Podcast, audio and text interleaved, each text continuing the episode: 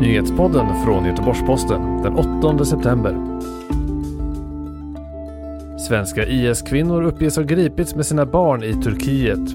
Oppositionspolitikern Maria Kolesnikava har gripits vid gränsen enligt den belarusiska gränspolisen och rapparen Frej Larssons dom om hot mot tjänsteman tas upp av Högsta domstolen.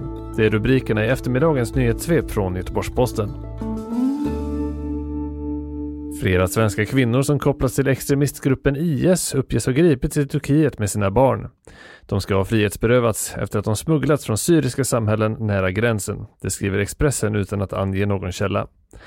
Utrikesdepartementet i Sverige följer utvecklingen och skriver i ett mejl till tidningen att man känner till att det finns uppgifter om att ett fåtal kvinnor och medföljande barn ska befinna sig i de syrisk-turkiska gränstrakterna. I somras rapporterades om hur flera finländska och svenska kvinnor och barn rymt ifrån det ökända Al-Hol-lägret i nordöstra Syrien. De flesta av de svenska kvinnorna som rymt den senaste tiden har stoppats av turkisk polis i gränstrakterna mellan länderna, enligt Expressen. Den belarusiska oppositionspolitikern Maria Kolesnikova har gripits vid gränsen mellan Belarus och Ukraina, där hon illegalt ska ha försökt lämna landet, enligt den belarusiska gränspolisen. Uttalandet kommer efter att beskedet om att Kolesnikova skulle ha förts bort av okända gärningsmän mötts av kraftig kritik från omvärlden. Enligt Kolesnikovas medarbetare så är det hela en provokation som är iscensatt av den belarusiska staten, då Kolesnikova själv inte har någon vilja att lämna landet. Enligt ukrainska Interfax ska hon ha rivit sönder sitt eget pass för att undvika att tvångsdeporteras från sitt hemland. Samtidigt ska två andra medlemmar i övergångsrådet som bildats efter det starkt ifrågasatta presidentvalet i augusti, Anton Rodnenkov och Ivan Kravtsov, ha tagit sig över gränsen och nu befinna sig i Ukraina.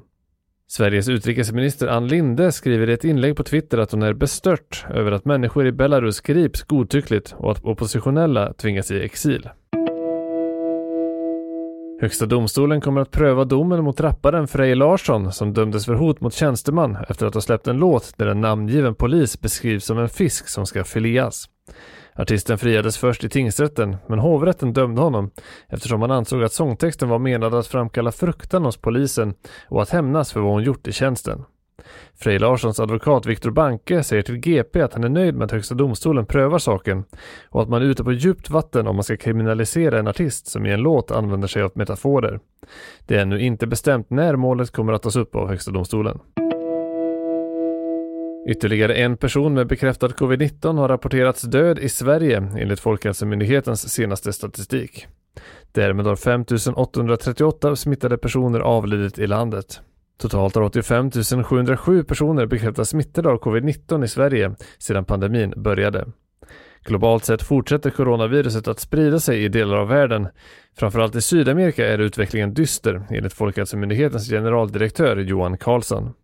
Även i USA är smittspridningen hög och i Europa är det framförallt Medelhavsområdet som nu ser en kraftig spridning medan läget är lugnare i norra Europa.